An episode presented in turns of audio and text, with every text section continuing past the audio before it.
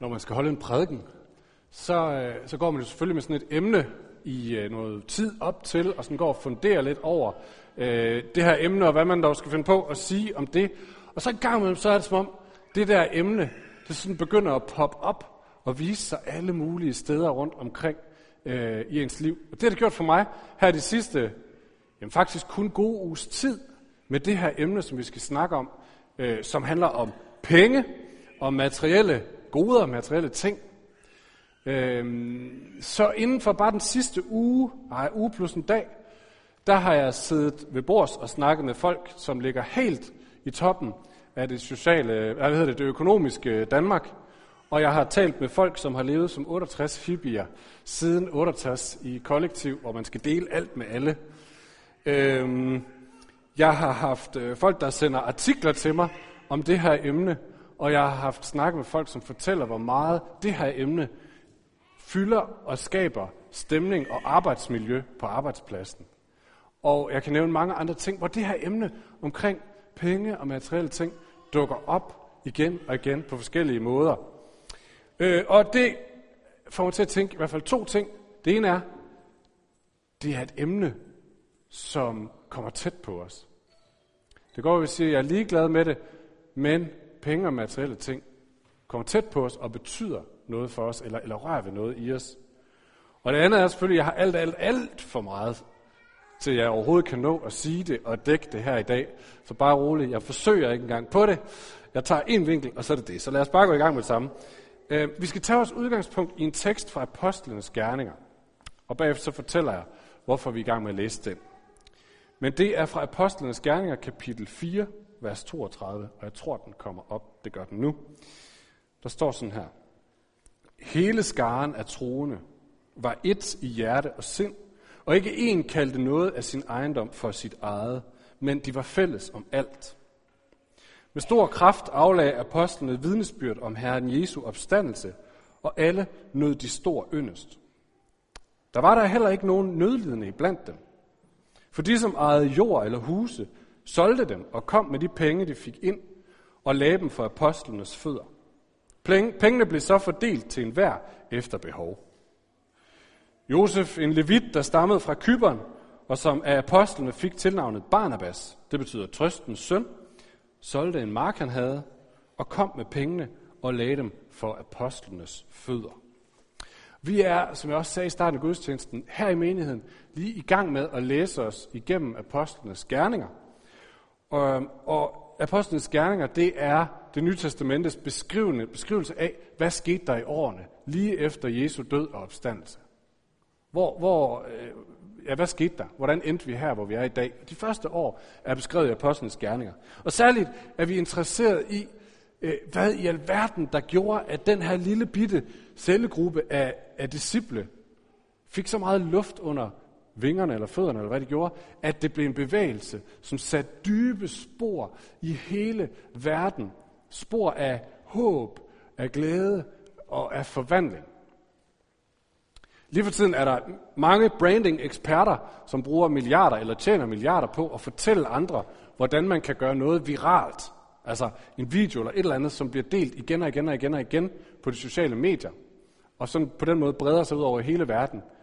Øhm, men fælles for, for de ting er som regel, at det var cirka en uge, og så er det væk, og så er det glemt igen.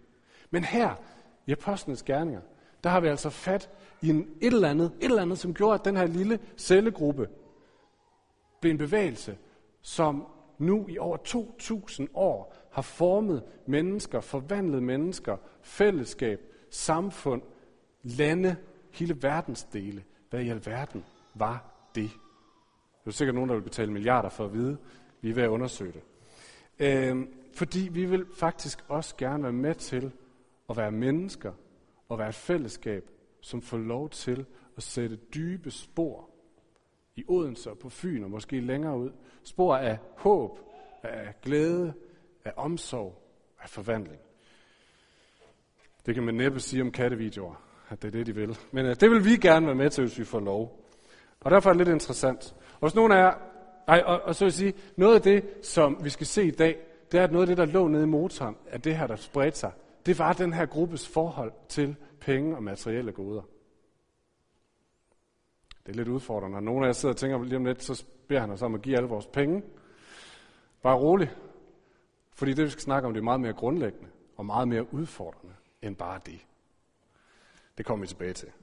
Det er også mere befriende, faktisk.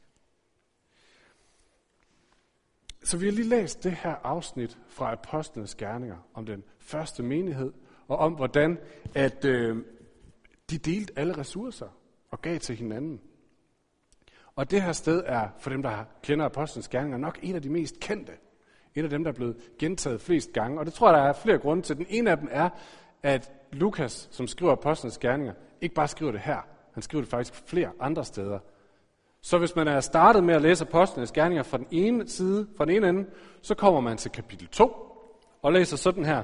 Alle troende var sammen, og de var fælles om alt. De solgte deres ejendom og ejendele og delte ud til alle efter deres behov. Så læser man videre kapitel 3, så kommer til kapitel 4, og så står der igen, hele skaren af troende var et i hjerte og sind, og ikke nogen kaldte noget af sin ejendom for sit eget, men de var fælles om alt, solgte alt, hvad de ejede osv. Så, så tror jeg, man stopper op og tænker man, hov, har du ikke lige sagt det, Lukas? Jo, det har jeg. Og alligevel så gør han det en gang til. Jeg tror, der er to grunde. Og, og jeg får, I får den første nu. Den anden, den gemmer vi, for den er simpelthen for god. Så den vil jeg godt, den vil jeg godt lige gemme, så kommer den lige lidt senere. Men den første kan I få nu. Og den første grund til, at han nævner det to gange, Lukas, det er, at det var noget, som var bemærkelsesværdigt. Det var noget, folk stoppede op og opdagede. De kiggede på det her fællesskab og deres måde at håndtere penge og materielle værdier på, og så sagde de, what? Der står det her, at de, dem, der havde hus og jord, solgte det og kom med pengene. Og jeg tror, vi fornemmer godt, det er radikalt. Det er radikalt, hvis jeg skulle gå hjem og sælge mit hus og, og komme og give pengene til, til kirken, eller til nogen, der havde brug for det. Men jeg tror alligevel ikke helt, vi forstår, hvor radikalt det faktisk var. Fordi på det her tidspunkt, der har jeg læst nogle artikler om, der var en mark ikke bare en mark. En mark var ikke noget, du bare kunne købe. En mark, det var summen af hele din socioøkonomiske status, og hele din, det var generationers arbejde frem imod den status og anseelse og sikkerhed, din familie havde. Fordi en mark i Israel startede som en stenet bjergskroning. Det fede og rige jord, som lå nede i dalene, det tilhørte kongerne, eller de meget rige. For alle andre, så startede en mark som en stenet bjergskroning. Og så gik der rigtig mange år, hvor man gik rundt og pillede sten ud af den her mark og gravede det her, gamle, eller det her øh, stenede jord igennem. Derefter så skulle man bygge gære, som ligesom kunne lave sådan nogle terrasser. For du kunne ikke så noget på en skråning. Så man måtte bygge sådan nogle terrasser. Man byggede gære i år efter år. Og det sidste så skovlede man muld op på de her terrasser. Og vi snakker altså ikke om haver på to gange to, det er ikke blomsterkasser. Det er store marker. Så det tog år og generationer at arbejde en mark op. Det samme galt et hus. Det var ikke sådan, du gik ud og sagde, jeg tror, jeg skal have et hus. Nu har jeg fået en kone og et barn, så nu køber jeg et hus. Nej, en hus var igen generationers arbejde. Så som regel, så var det sådan her, at du fik lov til at bygge et par værelser på din forældres hus. Og der kunne du så starte din familie. Og når dine forældre så blev gamle og måske døde, så kunne det være, at du rykkede herind, og så fik dine børn lov til og, og, og, at tage den del, du havde bygget på, og måske bygge de mere på. Så, så huset var sådan en central base og sikkerhed for familien. Det var ikke noget, du solgte. Og faktisk, det står ikke her, men faktisk var det på samme måde med en fiskebåd. En fiskerbåd i en fiskerfamilie var ikke sådan noget, du tænkte, jeg tror, jeg vil være fisker, og jeg skal lige ud på DBA og hente en båd.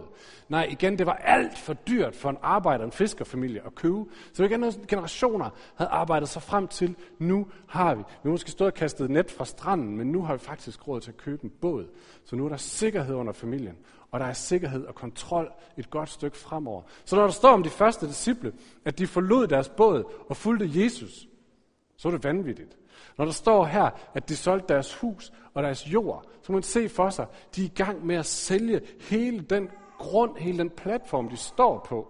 Her var familiens fremtid, her var deres sikkerhed, her var deres kontrol over at få et nogenlunde godt liv. Hej Nelly, jeg skal nok lade være med at sælge din jord. Det var min egen datter.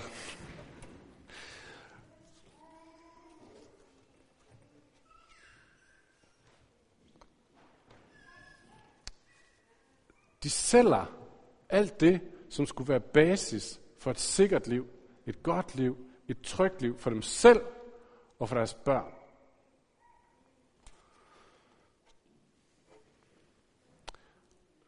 Og folk tænkte, what? Fordi det som sagt var hele, hele basen. Jeg tror ikke, det er, vores, vores, vores samfund, vores liv ser på mange måder anderledes ud. Vi kan hurtigere investere i noget og bygge os et liv. Men jeg tror på mange måder, at der er noget af det samme. Hvad forventer vi, øh, hvis vi kigger frem og tænker, hvordan går der om fem år? Så tror jeg ret hurtigt, vi vil tænke, øh, har jeg penge nok til at leve det liv, jeg gerne vil? Fordi hvis det er på plads, så skal det nok gå. Hvis jeg faktisk er i tvivl om det, oh, oh, hvordan kommer det så til at gå? Jeg har ikke rigtig tid til, eller vi har ikke tid til her, hvis ikke skal blive meget langt, at undersøge en masse på, hvordan det går for danskerne her. Men jeg lavede bare en lynhurtig Google-søgning, så tænkte jeg, så har vi dækket det sådan basale. Og jeg lavede en Google-søgning, hvor jeg skrev danskerne og løn. I kan selv prøve at gå hjem og gøre det. Danskere og løn. Og de første mange, mange hits, der dukkede op, var ting, der havde overskrifter som, øh, nu skal vi se, øh, så mange tjener mere end dig. Eller se, om du er blandt dem, der tjener mindst. Og så videre, og så videre. Altså, jeg tror langt de fleste danskere er egentlig udgangspunktet godt tilfreds med deres løn, indtil de lige hører, hvad naboen tjener. Fordi værdi og penge er ikke bare sikkerheden, men det er også min anseelse. Og derfor bliver værdi og penge har en, en, en hvad hedder det, relativ værdi. Det kan godt være, at jeg er tilfreds, indtil jeg finder ud af, at nogle andre tjener mere end mig, eller får mere end mig. Og der var en, øh, jeg talte med op til gudstjenesten, som fortalte om, at hvordan lige præcis det her om løn og, og, og hvad man havde, øh, var noget af det, som kunne skabe allermest brok og dårlig stemning på arbejdspladsen. Så udover at det giver kontrol, så er det også det, der giver os anseelse. Det, som vi tænker, jeg måler mig selv på, hvor hører jeg til i det her samfund.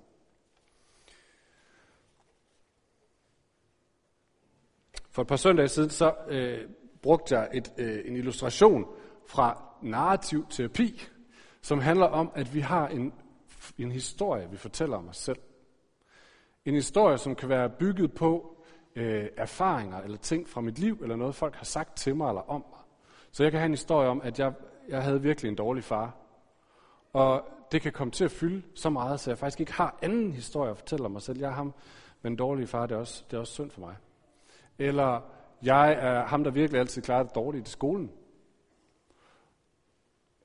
Og en af de stemmer, jeg tror, der får lov til at tale og bestemme rigtig meget i vores samfund, som kommer udefra, det er stemmen om, at du er, hvad du tjener. Du er det værd, du tjener. Du er det tøj, du kan tage på. Du er den bil, du kører i. Du er den smartphone, du har. Du er det hus, du bor i. Du er det kvarter eller det nabolag, du bor i måske. Og du kunne sådan set være tilfreds, fordi, altså, hvem af os har ikke, så vi kunne leve rigeligt fint. Men lige så snart vi sammenligner os og hører dem, der har lidt mere end os, så har jeg ingenting. Så er jeg på vej ned ad bakke, og jeg er i færd med, eller i fare for, at blive til en ligegyldig, værdiløs en. Jeg har sådan en styk tendens, penge og materiel velstand, en styk tendens til at blive både vores kontrol, det vi tænker, det, det, det kommer min sikkerhed fra, og vores anseelse. Det her, det fortæller noget om, hvem jeg er og hvad jeg er værd. Så da, og jeg tror, det var lidt det samme dengang på Bibelens tid, og da de første kristne begyndte at give slip på både kontrol og anseelse, så var det folk omkring dem, kiggede på dem og sagde, what? Hvordan kan I give slip på det? Nu kommer den anden pointe. Og jeg ønsker, at vi havde mere tid på den, for, eller mere tid til den, for jeg synes virkelig, den er god. Den har noget, den har noget teologisk tyngde, noget substans. Det kan jeg godt lide. Øh, prøv at høre her. Da Lukas han skriver sådan her i, i vers 34 i det, vi læste, der var der heller ingen nydelidende i blandt dem. Han skriver det, så refererer han til Gamle Testamente, til 5. Mosebog. Jeg kan ikke se, at der er nogen af jer, der er blown away endnu. så det kan godt være, at jeg skal fortælle jer, hvad der står i 5. Mosebog. Men der står sådan her, øh, Mosebøgerne, skal jeg måske lige referere, fortæller historien om, hvordan Gud skaber og udvælger sig et folk. Og han siger, I som folk vil jeg hælde al min velsignelse ud over.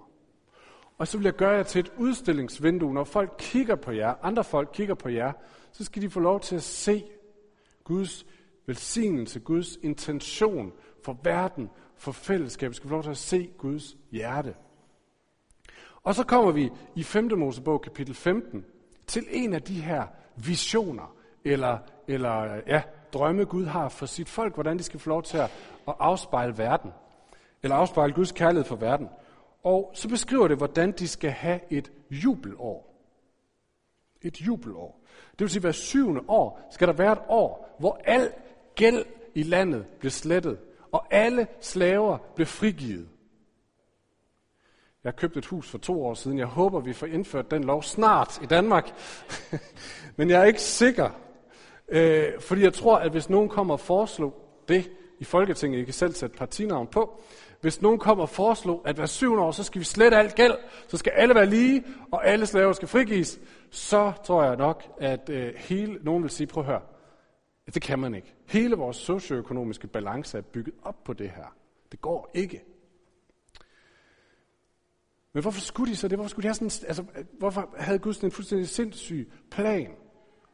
At alle, alt gæld skulle slettes. Ingen skulle skylde noget til nogen. Alle dem, der slavede for andre, skulle være frie. Hvorfor havde han den plan? Og nu læser jeg bare lige igen fra det gamle testamente, øh, samme vers. For der skal ikke være nogen fattige hos dig, for Herren vil velsigne dig. Og det ord, der bliver brugt for fattig her, er det samme, som bliver brugt for nødlidende i den tekst fra Apostlenes Gerninger. Så i virkeligheden, så kunne det lige så godt stå i øh, 5. Mosebog, for der skal ikke være nogen nødlidende hos dig, for Herren din Gud vil velsigne dig. Så Gud ønsker at skabe et fællesskab, hvor der ikke er nogen, der, har, der lider nød, nogen, der har mangler, nogen, der har behov, som de ikke får dækket. Og en tommelfingerregel er, at det, som er Guds plan for Israel i Bibelen, er hans drøm og hans håb for hele verden, og også hans plan for hele verden. Og det går jo, når vi kigger på vores lille land, så tænker det går da meget godt. Vi da, hvis, specielt hvis man ikke lige kigger grundigt efter, så er vi da sådan nogenlunde lige, er vi ikke det? Men hvis man løfter blikket, eller tager brillerne på og kigger langt ind i Danmark, eller løfter blikket og kigger ud i verden, så kan du sige, nej for søren, hvor er der brug for, at det, som Gud drømmer om, at ingen skal lide nød, have behov og have mangler, at det kommer til at ske. Nå, så 5. bog fortæller altså, at det er Guds plan, og at det skal blive sådan, når han engang genopretter verden. Og så tror jeg, at Lukas, som skriver apostlenes gerninger, han ser på den første menighed, og så skriver han det samme. Så siger han, der var heller ikke nogen nødlidende blandt dem. Og prøv at høre, jeg tror ikke Lukas, han jeg tror ikke, Lukas eller nogen andre havde tænkt sig at bruge 5. Mosebog preskriptivt, som man siger. Det vil sige, at de havde taget den. De var ved at lave den her kirke i, i, i Jerusalem, og så tog de den her tekst fra 5. Mosebog og sagde, Nå, der står, at der skal ikke være nogen fattige. Nå, men det må vi jo hellere sørge for, at der ikke er så. Og så lavede de en eller anden handleplan for, hvordan man fordelte, hvem der skulle betale hvad i skat. Og så jeg tror ikke, det var, jeg tror ikke, det var på den måde, at de opdagede Jeg tror, jeg tror, Lukas han har siddet en dag, en morgen, og holdt sin morgenandagt med sin bibel, så han kommet til 5. Mosebog, kapitel 5, nej, kapitel 15, og så har han læst Guds drøm om, at i mit folk, der skal der ikke være nogen nødlidende i blandt dem. Og så han kigget på sin menighed, og så har han sagt, du godeste, det er jo sådan, det er blevet her hos os.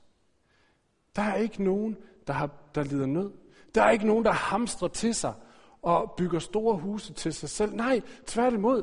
Folk de ser et behov, så tager de af deres eget, og så går de hen, og så dækker de det behov. Og så kommer der en ind, som har brug for noget, og så er der nogen, der står i kø for at få lov til at give af deres eget til de her mennesker. Og jeg forestiller mig faktisk, at Lukas han stands op, har taget sig til hovedet, måske har sat sig ned med tårer i øjnene. Fordi lige for et øjeblik, så fik han et glimt ind i Guds hjerte af, hvordan Gud drømmer om og arbejder på, at det skal blive en gang. Og jeg tror ikke, jeg tror ikke Lukas han var den eneste, der fik det her glemt, når han så på menigheden. Fordi både i vers 2, eller kapitel 2, som vi ikke har læst, og kapitel 4, hvor han nævner det her med, at alle deler det hele, så står der lige bagefter, at menigheden havde hele folkets yndest. Det er lidt gammelt sprog, men det betyder, at alle folk kiggede på dem og bare umiddelbart godt kunne lide dem. Der var noget her. Og jeg tror, at det var, der var noget ved deres, deres, selvom de kommer med et kontroversielt budskab og en kontroversiel livsstil, der er mærkelig og som udfordrer, så er der et eller andet ved dem, som siger, her er et eller andet genuint, et eller andet ægte. Og jeg tror, det er fordi, de opdager, de får lov til at se lige ind i skaberens hjerte.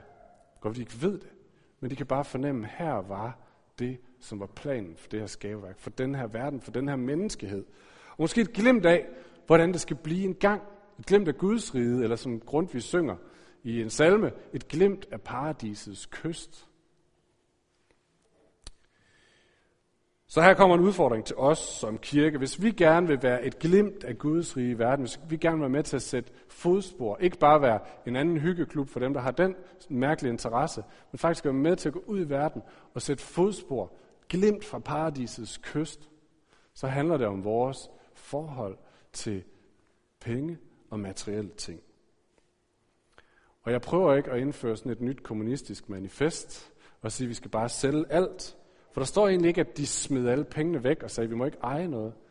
Der står bare, at de var mere optaget af at dække nogens behov, end de var af at skrabe til sig selv. Og det i sig selv er vanvittigt udfordrende. De var mere optaget af at se, at der var nogen, der havde brug for noget, end af, hvordan kunne jeg få mere til mig selv. De var mere optaget af, øh, eller de var mindre optaget af, hvad det at eje penge, hus, bil, hvad ved jeg, sagde om dem. Og de var mere optaget af, hvad Gud sagde om dem. De hørte altså på en anden historie.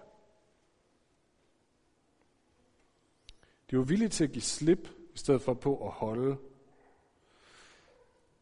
Og det kunne være penge. Det kunne være tid. Jeg havde tænkt, det var tid til mig. Det, var, det, var, det kunne være opmundringer. Og give opmundring, der hvor man ser, at en har brug for det. Opmundringer kan være svært at give, fordi man føler, at nu bliver der taget noget fra mig. Jeg havde egentlig brug for at høre den opmundring. Jeg, jeg kan ikke give den, fordi jeg er selv i underskud. Men det kan være noget, man giver.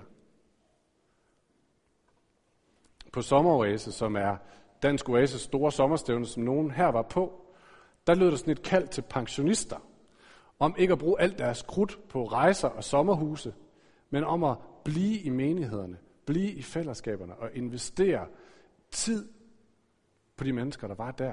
Blive klubledere, eller blive mentorer, eller blive åndelige forældre, som de snakkede om. Og vi har ikke så frygtelig mange pensionister her i kirken endnu, men jeg tror, kaldet kan lyde til os alle sammen. Hvordan er jeg mere optaget af at se, at her er nogle unge mennesker, som har brug for en guide. Her er nogle børn, som har brug for et forbillede. Her er nogle ensomme, som har brug for, at nogen er sammen med dem. Her er nogle fattige, som har brug for øh, økonomisk hjælp. Her er nogle pressede, som har brug for en børnefri aften. Hvordan bliver vi mere optaget af det, og mindre optaget af, hvordan jeg får mere til mig selv? Det kald, tror jeg, som også lyder til os. Fordi lige der, der er der et glimt af Guds hjerte. Jeg ved godt, jeg vil have brugt min taletid. Vi har en sidste pointe, som jeg bliver nødt til at få ind i det her. Hvis ikke det bare skal blive til sådan en stoisk stram, der ender gør det bedre tale, det her.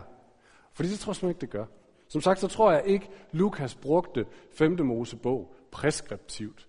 Og han sagde, sådan her burde vi være, hvis vi var det rigtige Guds folk. Og når han ikke har gjort det preskriptivt, så skal vi heller ikke gøre det. Så vi skal ikke sige, godt her er planen, nu tager vi os sammen, og så lægger vi en strategi, øhm, og forsøger at leve efter 5. Mosebog, eller jubelåret.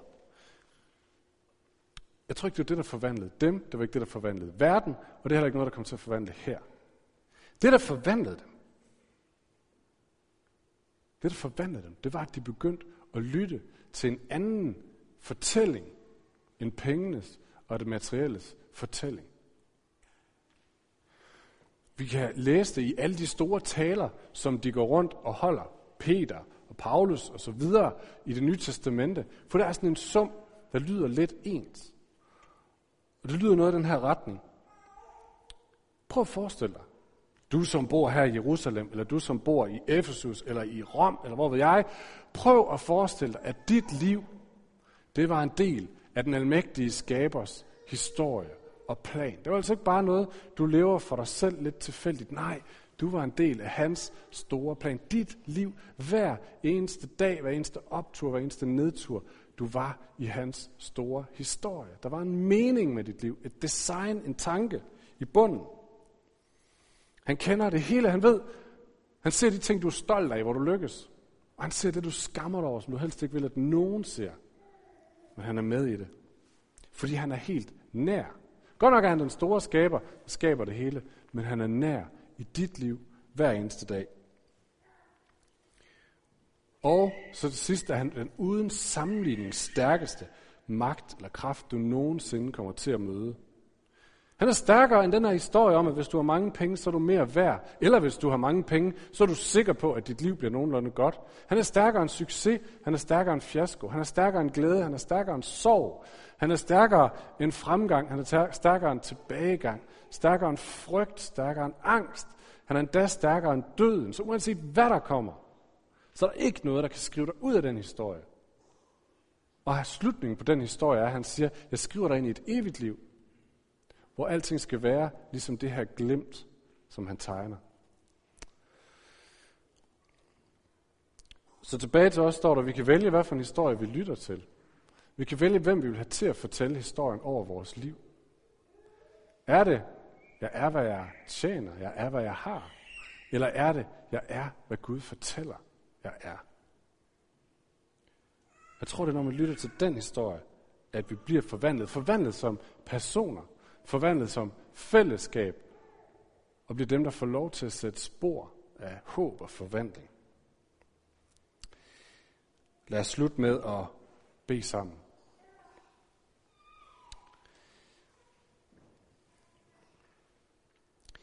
Almægtig Gud, tak fordi, ligesom vi så det før med Dagmar, så tager du os øh, ind og siger, jeg vil gerne fortælle en historie om dit liv.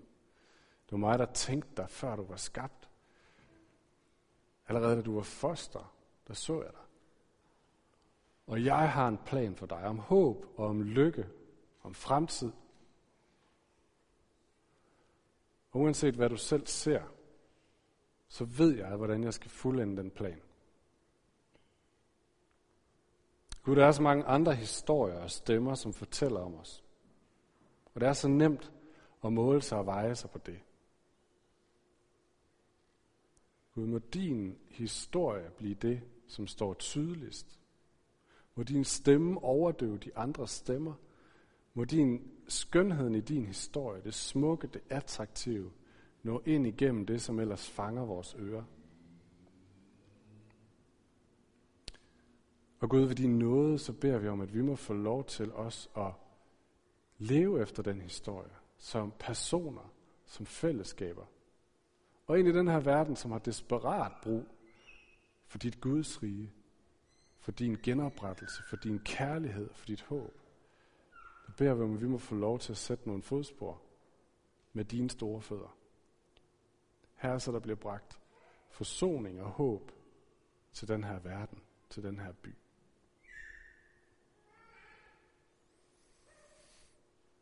Amen.